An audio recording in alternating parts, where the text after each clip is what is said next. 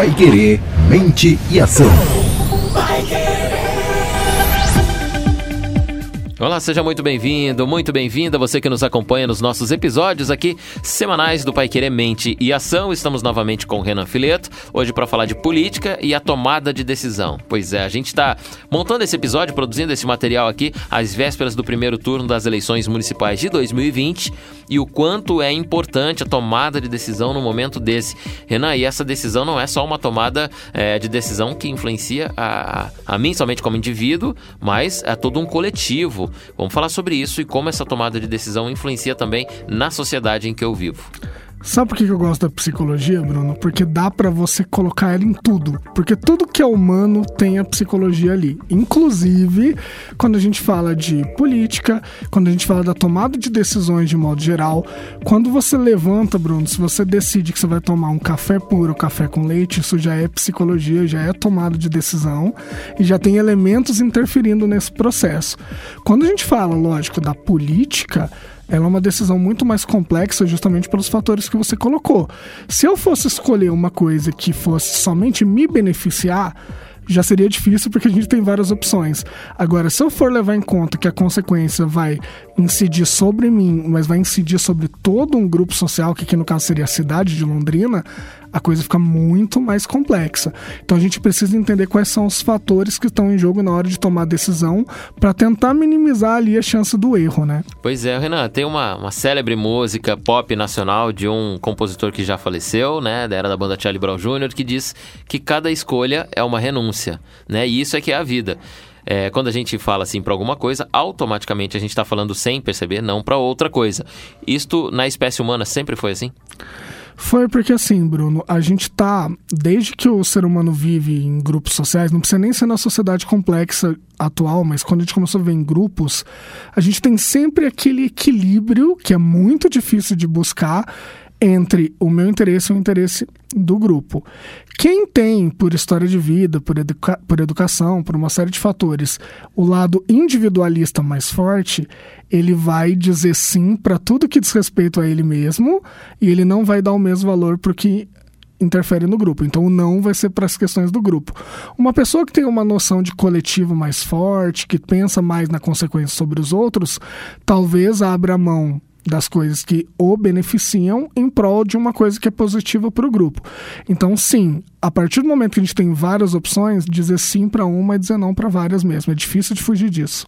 Pois é, e como é que a nossa mente trabalha lá, né, no interior mesmo, assim, quando a gente chega no momento em que a opção A, a opção B, ou então a de 1 a 10, assim, 10 opções diferentes, como é que os nossos neurônios, a nossa mente, o nosso conhecimento, a nossa cultura, porque é um jogo de tudo que a gente tem como ser ideológico, né? Que vem à nossa mente na hora de tomar a decisão. É, basicamente, Bruno, tem dois processos que acabam interferindo em decisões humanas. Ou a gente atua, né, age em prol de algum tipo de recompensa, a gente já conversou sobre isso aqui, ou por outro lado, a gente age tentando fugir de algum tipo de punição. Então são os dois processos básicos. Quando a gente entra na psicologia, o primeiro semestre vai falar sobre isso. Punição e recompensa. Exatamente. São as duas coisas que vão controlar o comportamento. Qual é a questão? De acordo com a educação, com os fatores que eu vou explicar daqui a pouquinho, a sua recompensa se torna uma, a minha se torna outra. Então, assim, quando a gente vê grupos, né, sociedades diferentes, a gente percebe que para determinadas pessoas em sociedades diferentes, o que é recompensa muda em relação a nós, por exemplo. Então, assim, a gente tem que entender primeiro o que, que é recompensa para nós. Então, assim, o primeiro, o primeiro pezinho ali do banquinho tomada de decisão é o autoconhecimento. O que, que é importante para mim? Qual candidato, falando de eleição, qual candidato que ele tem uma plataforma, um plano de governo que está mais alinhado com as coisas que eu dou importância? que aí, como eu falei, pode ser importante diretamente para mim uhum. ou para o grupo social. Do que eu preciso, onde eu convivo, né? Exatamente. Então, antes de qualquer coisa, para tomada de qualquer tipo de decisão, você tem que ter autoconhecimento. Se você vai comer um doce ou um salgado, você tem que saber o que, que você prefere. Então você tem que ter vivenciado aquilo de alguma forma. Então, quanto maior é o autoconhecimento, esse primeiro pilar nosso, mais fácil vai se tornando a gente tomar a decisão, porque aí um dos elementos é o que, que é bacana pra gente. Se você sabe isso, já fica mais fácil. O autoconhecimento está ligado, então, às experiências que a gente já teve. Totalmente. Quando a gente fala de, de ser humano, né, vivendo em grupos, a gente tem o processo de vivência. Então, assim, para eu saber se alguma coisa é gostosa, eu tenho que experimentar. Para saber se eu prefiro salgado ou doce, eu preciso experimentar. E tem também um papel que a sociedade ela vai fazendo, normalmente a família, né, quando a gente é pequeno, que auxilia nesse processo. Então, por exemplo, eu vou experimentar alguma coisa, muitas vezes meu pai ou minha mãe já falam: olha, acho que isso não vai ser legal. Você pode até experimentar mesmo assim, mas muitas vezes, quando algo realmente é ruim, a gente nem experimenta por causa disso. Então, o ser humano ele aprende de duas maneiras: ou a gente aprende vivenciando, ou a gente aprende através de regras, que a gente fala, né, através de citações, de opiniões alheias. Então, é a vivência do outro, ou é a minha, mas é sempre a vivência. Eu não preciso botar a mão no fogo para saber que queima se você botar antes e queimar. Então, assim, é sempre a vivência, ou a minha ou a do outro. Através disso, a gente vai desenvolvendo essa coisa do autoconhecimento. Uma pessoa hipotética que vivesse trancada dentro de casa a vida inteira, ela não teria autoconhecimento, porque o nível de vivência dela seria muito menor. Olha que legal. Então, quanto mais experiências nós temos, quanto mais conexões nós fazemos com pessoas, com momentos, com episódios da vida, mais nós vamos aumentando esse repertório de autoconhecimento para tomar uma decisão lá na frente. É isso diz respeito até mesmo em relação à estrutura neuronal do ser humano. Mais para frente a gente vai falar de infância no, no episódio para frente, aí eu vou entrar mais detalhado nisso. Mas assim, qualquer vivência nova, qualquer experiência nova que a gente tem, são conexões neurais novas que a gente faz. E isso fica gravado mais forte ou mais fraco, de acordo com a intensidade, com a frequência e tudo mais. Mas toda experiência nova é literalmente um conhecimento novo e uma conexão nova entre neurônios que a gente faz. Por isso que é muito importante que a criança seja muito estimulada da forma correta, lógico, né? Uhum. Mas muito estimulada quando ela é pequena, porque essas estruturas cerebrais elas vão se fortalecendo enquanto realmente as coisas estão sendo criadas, né? A gente aprende depois de mais velho, só que é muito mais complicado, né? A neuroplasticidade é menor quanto mais velho a gente é. E é interessante quando a gente começa a falar então desse, da, dessa vivência e do comportamental, que, por exemplo, em um, uma eleição, como nós estamos vivendo aqui na cidade que a gente está neste momento, são 10 candidatos. E aí eu posso ter alguns candidatos que fazem exatamente o que eu penso, o que eu acredito, outros que chegam mais ou menos perto, que poderiam ter o meu voto, e alguma coisa no meio do caminho podia influenciar aí, né? Algum fato. E aí eu sei que tem também aquele candidato que absolutamente não faz o que eu, o que eu penso, né? O que eu acredito, mas faz para alguém, para outra pessoa, e outra pessoa vota nele também. Então essa decisão em conjunto ela não é unânime. Sim, e aí entra inclusive no segundo pilar. É até bacana que você falou isso. O segundo pilar de tomada de decisão é o conhecimento das opções. Então vamos lá. Eu sei o que é melhor para mim. Ok, mas eu preciso saber quem é que oferece o que é melhor para mim. Pode ser o melhor para mim, pode ser qualquer coisa, mas eu preciso saber o que é melhor e saber qual candidato está mais próximo de oferecer aquilo que eu valorizo, que eu quero, né? E aí, por que, que essa coisa nunca é unânime? Porque por conta de história de vida, a gente pode até ter pessoas com história de vida parecidas, por questão econômica, de educação e tudo mais, mas nunca uma sociedade inteira vai compartilhar do mesmo tipo de vida. Logo, tipos de vida diferentes geram pessoas diferentes, pessoas diferentes têm prioridades diferentes. Então, assim, a gente nunca vai ter uma situação onde um candidato é unânime no sentido crasso da palavra, porque vivências diferentes geram prioridades diferentes. E nesse momento, então, da decisão, o que convém, no caso, seria você decidir o que te mais se aproxima, né, com o seu ideal, com o seu pensamento, com a sua vivência. E como é que fica quando eu percebo, Renan, que a minha decisão é diferente da sua? Né? Olha, eu, tô, eu tenho uma vivência X e as minhas decisões são com base nisso. E você, Renan, tem vivência Y.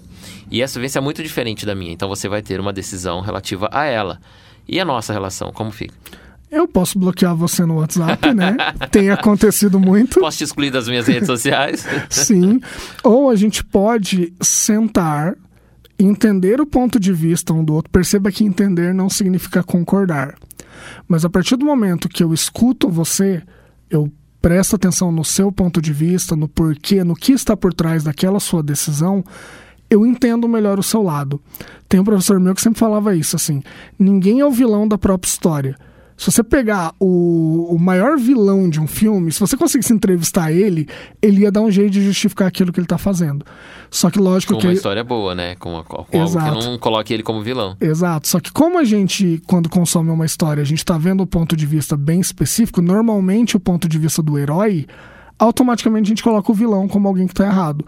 Só que sempre que a gente escuta o ponto de vista diferente, a gente pode, como eu falei, já não concordar, mas fica muito mais fácil de compreender por que, que a pessoa tomou aquele posicionamento. Sabe? É a mesma coisa, vamos colocar assim: a gente tem hoje em dia filmes e séries onde o protagonista não é o herói típico, ele é um anti-herói, ou às vezes ele é até mesmo um vilão. A gente teve o Breaking Bad, que era o cara era um traficante, a gente tem o House of Cards, que falando de política, que o Frank Underwood ele é um político que não é honesto e tudo mais. Só que só de você acompanhar a história do ponto de vista dele, você acaba criando algum tipo de afeição, você começa a ter algum tipo de empatia e parece que mesmo as, as atuações, os comportamentos mais cruéis, eles passam a ser um pouco mais compreensíveis quando você está na pele dele. Então é exatamente esse movimento. Se eu e você temos uma discordância, primeiro que ok, normal, a gente pode ter. Só que para minimizar o conflito, que aí não é uma coisa bacana, a gente precisa estar de ouvido e mente aberta para entender o posicionamento do outro. Numa dessas eu entendo se o posicionamento me convence, por exemplo, ou não também. Mas é importante manter um diálogo saudável, né? uma comunicação que não parte para nenhum tipo de agressão e tudo Conviver mais. com a diferença, né? Sim. É. E no caso aqui de uma eleição, como a gente está falando, tem mais um fator ainda, Renan, que a gente tem que pensar como é difícil, né? Tomar realmente decisão Bastante. para o coletivo. é, é que assim, a minha decisão, como eu estou olhando da minha jornada, né? Posso ser o herói da minha história e você talvez não seja, mas as histórias como a sua, que são oponentes da minha ou que são diferentes da minha, é, são a maioria.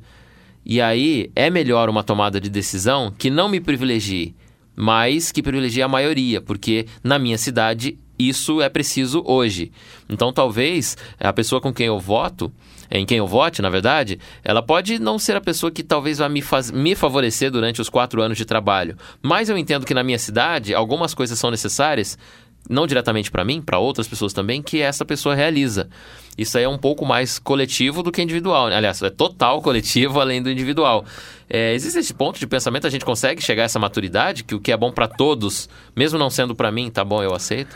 A gente consegue, Bruno, a partir do momento que você, Bruno, né, colocando como se esse fosse o seu posicionamento, a gente consegue, se você, Bruno, tiver uma história de vida onde valorizar o bem coletivo é algo que foi reforçado com o passar do- dos anos. Que tem mais, mais valor do que o individual. Exatamente, assim. Porque uma pessoa, por exemplo, que acredita que ela precisa estar é, sempre focando no benefício próprio, ela também teve uma formação de vida que levou ela para esse caminho.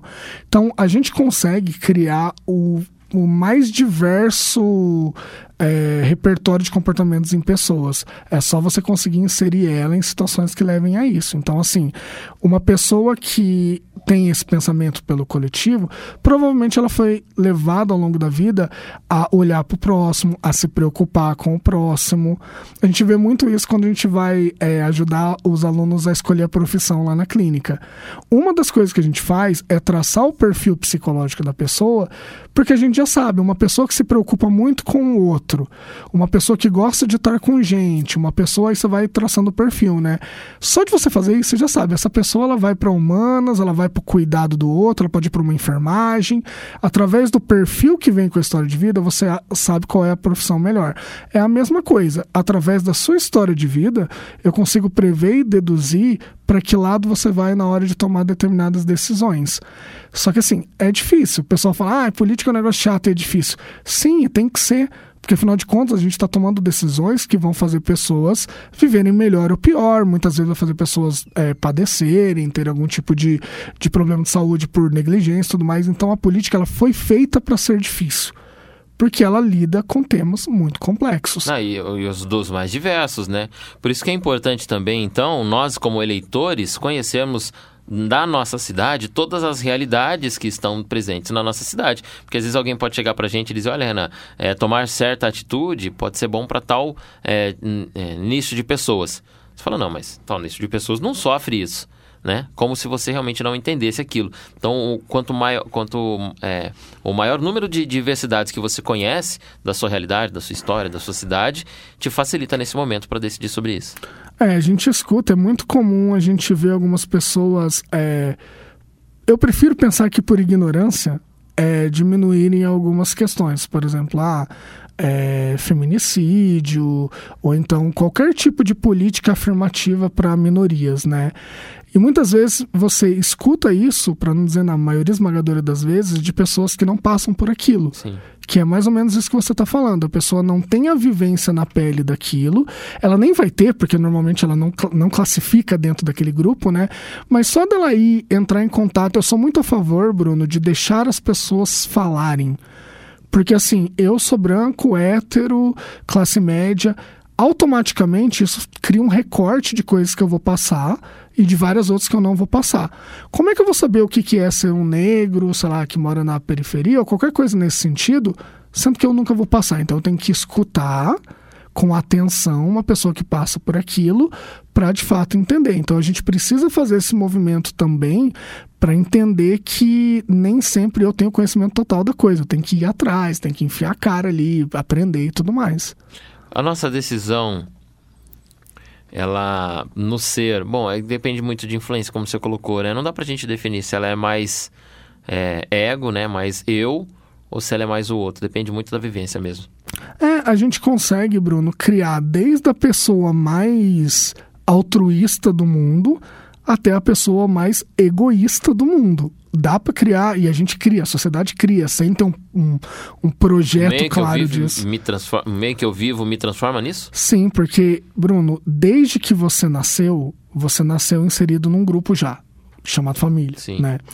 Esse grupo, ele, por estar antes de você, ele já tem opiniões, ele já tem uma série de coisas.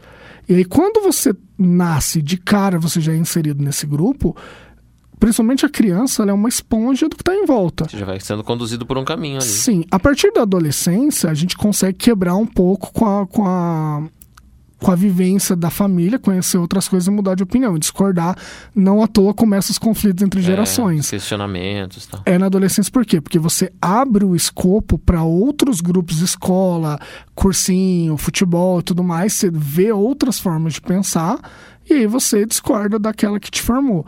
Mas a gente consegue criar tanto a pessoa mais altruísta quanto a pessoa mais egoísta. É só o meio ter condições para isso. Por isso que a gente precisa muito pensar no coletivo, porque é o coletivo que vai exercer pressão para a gente ser de uma forma ou de outra.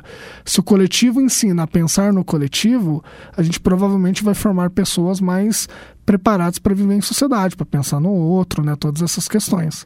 Renan, mas quanto mais passa os anos das nossas vidas, a gente vai aprendendo, vai sabendo as coisas, vai entendendo as coisas, vai adquirindo conhecimento, a gente arruma mais problemas para a vida também, né? O conhecimento é tão bom assim? Então, depende. não, depende da resposta de psicólogo, não pode.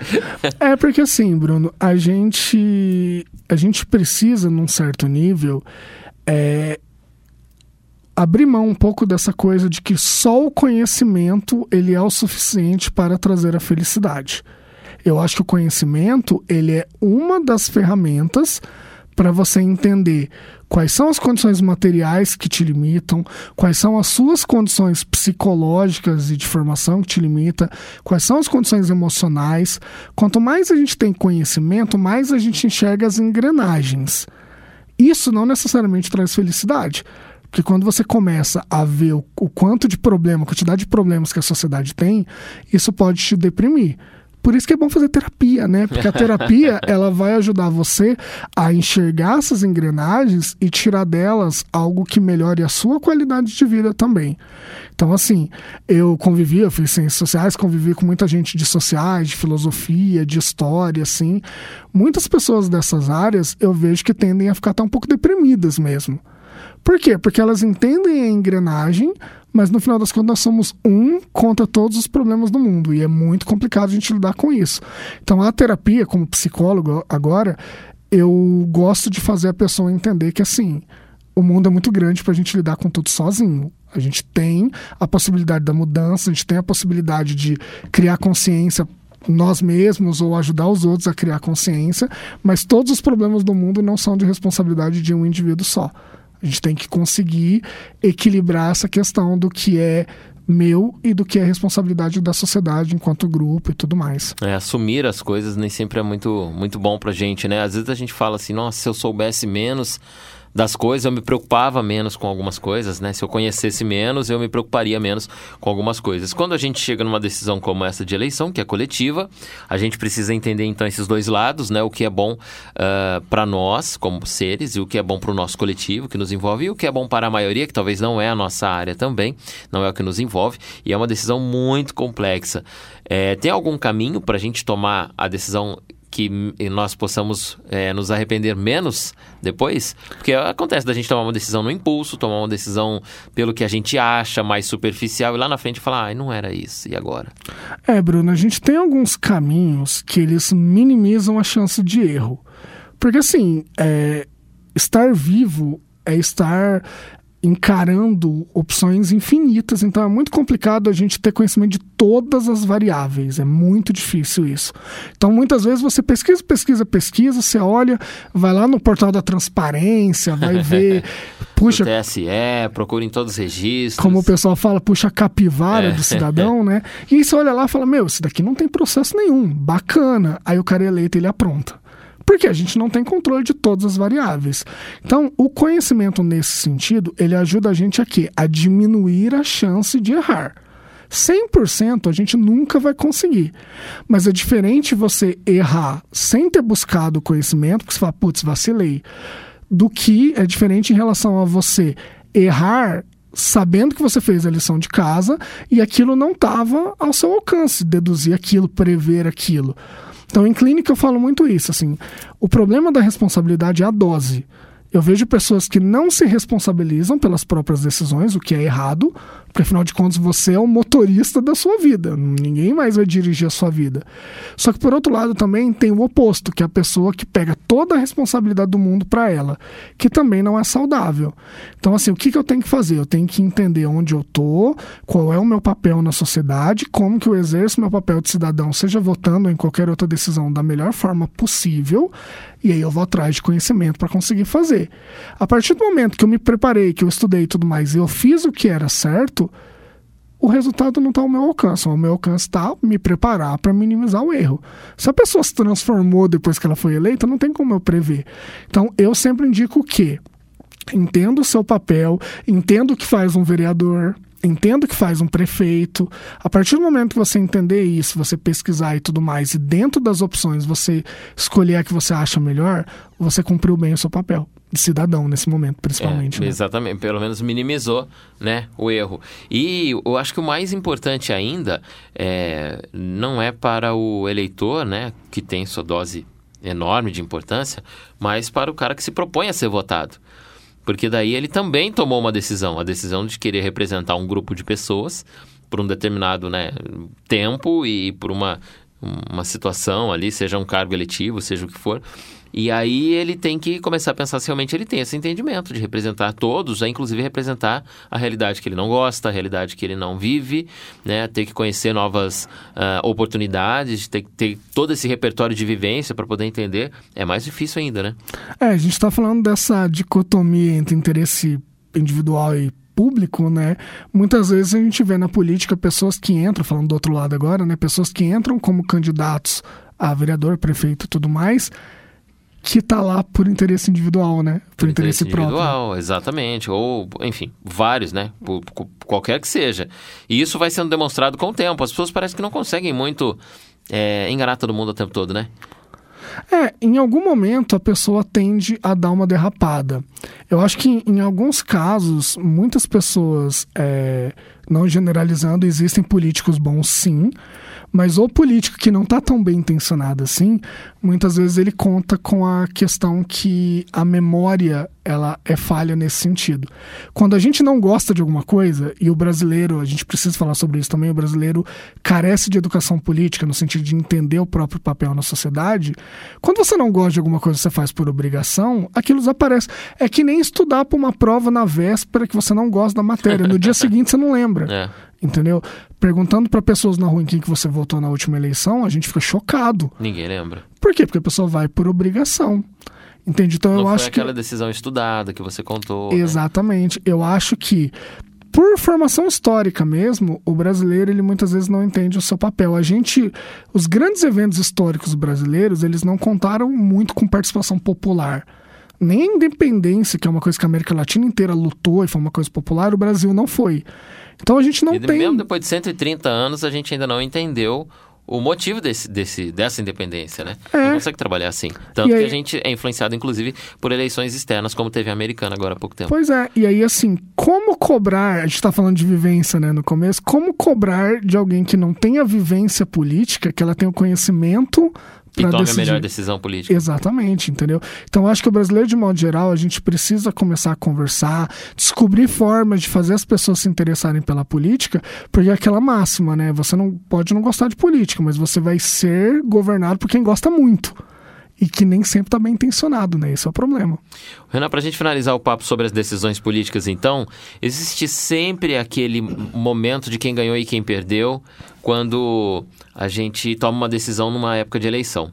O meu candidato é diferente do seu e eu trago toda essa carga ideológica de decisão que eu coloquei sobre o meu candidato e eu tomei a melhor decisão, votei nele. Se ele não ganhou, se o seu candidato ganhou, tudo bem. Eu fiz a minha toma, o meu papel é esse, tomar essa decisão. Tomei a decisão, para mim isso é certo. Mas daí se o meu candidato perdeu, é, eu me sinto incomodado com essa decisão que eu tomei e me pareceu errada a decisão.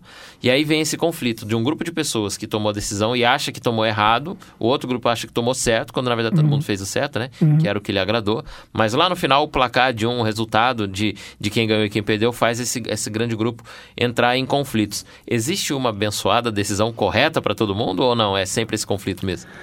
Eu acho que é sempre esse conflito. Eu acho que a gente precisa entender que não é um fla-flu, porque a gente pensa nisso, né? Um Corinthians e Palmeiras, É, Brasil e Argentina. Alguém ganha, alguém perde. E assim, tem aquela coisa, a gente já conversou no nosso episódio sobre viés cognitivo, que ter a sensação de estar errado é algo muito ruim, né? A gente, a nossa cabeça não lida muito bem com isso. É exatamente essa sensação que traz o conflito, inclusive. É, só que assim, a gente tem que pensar que, independente de quem seja eleito, e é outro problema que o brasileiro normalmente tem, independente de quem seja eleito, eu tenho que cobrar essa pessoa. A pessoa que foi eleita, e a gente vê muito isso em algumas situações, você não elegeu uma pessoa que vai fazer só o que você quer. Aquela pessoa governa para todo mundo. Então, mesmo que eu não tenha votado naquela pessoa, eu preciso cobrar aquela pessoa de fazer o que ela prometeu. Mesmo que eu tenha também votado na pessoa, a política não acaba na eleição. Aquela pessoa tem um plano de governo que eu concordei, eu tenho que cobrar que ela exerça o que ela prometeu. E Aquela pessoa tem um plano de governo que eu não concordei, tem inúmeras outras coisas que eu posso cobrar da mesma forma, sabe? De ter decoro, de não, não cometer nenhum tipo de crime, de ter uma administração pública que visa o bem geral. Essas coisas independem de partido, de bandeira, de posicionamento político, de qualquer coisa. A gente precisa entender que a gente não perde, porque esse pensamento de perder, ele é um pensamento que, no fundo, no fundo, encara a eleição como o começo e o fim da política. É até ali. Eu tenho que ganhar ali. Depois que, que eu perdi, aspas, né? que eu- Desistir, volta na próxima. é, volta na próxima. Só que a gente tem quatro anos que tá acontecendo política também. Então, assim, se eu é, entendo a política como uma coisa que é exercida dia a dia e que eu preciso cobrar o candidato, mesmo após ele ter sido eleito, mesmo que eu não tenha votado nele, ou mesmo que eu tenha votado nele, porque também é fácil criticar quando você é oposição, né? Quando você é situação, você tem que cobrar do mesmo jeito. Acaba essa coisa de que eu perdi. Eu perdi se eu levar a eleição como um fim absoluto. Agora, se eu entendo que a eleição é parte do processo, porque a gente tem eleição, referendo, plebiscito, uma porrada de coisa que a gente pode fazer, fora as Fora decisões as do dia a políticas dia. públicas cotidianas, né? Exatamente. Que todo dia há política sendo feita em todo lugar. Exatamente. Por que, que eu acho que eu perdi se o meu candidato não for eleito? Não, cara, aí é que começa a luta mesmo, no final das contas. Pois é, e as pessoas, na verdade, elas têm que ter um instinto de envolvimento, né? De engajamento dentro, dentro da política. Se você está ouvindo a gente, saiba que, então, é, tomar a decisão certa não é necessariamente tomar a decisão que seja a vitoriosa, mas sim a, a tomar a decisão que com, que condiz com o que você vive, com o que você pensa, com o que te representa. Aí sim é tomar a decisão certa, né? Acho que nós, como eleitores, não podemos nos considerar derrotados se em quem nós votamos perdeu a eleição. Eu acho que a gente pode se considerar derrotado se nós votamos em alguém que, ganhando ou perdendo, frustra a gente lá na frente, né? E a gente, na verdade, só foi nessa pessoa por não ter pensado direito, escolhido direito. Essa pessoa não me representa, não representa o que eu vivi até aqui, a minha vivência, a, é, a minha cultura, enfim, tudo que eu tenho. Aí é um erro, né? Quando a gente é, acha que está colocando alguém para representar a gente que não nos representa, não pertence ao nosso grupo. Mas o fato dessa pessoa lá na frente ganhar ou perder, isto é um, um, um conflito social comum, né? E que existem várias outras oportunidades aí de. É, é, de nós é, mudarmos essa decisão e é tão bom quando a gente vê isso, né? Numa sociedade, por exemplo, uma alternância de poder que ora é uma, um, um, tipo de é um, uma fatia da sociedade consegue ter as suas políticas públicas em avanço, outra hora é outra fatia e por aí vai. São, são formas de evolução social. Isso também é importante dentro de uma composição em sociedade, né? É, a gente precisa entender que eleição não é jogo de futebol que dura 90 minutos, eu tenho que ganhar, não importa o que aconteça dentro daqueles 90 minutos, sabe?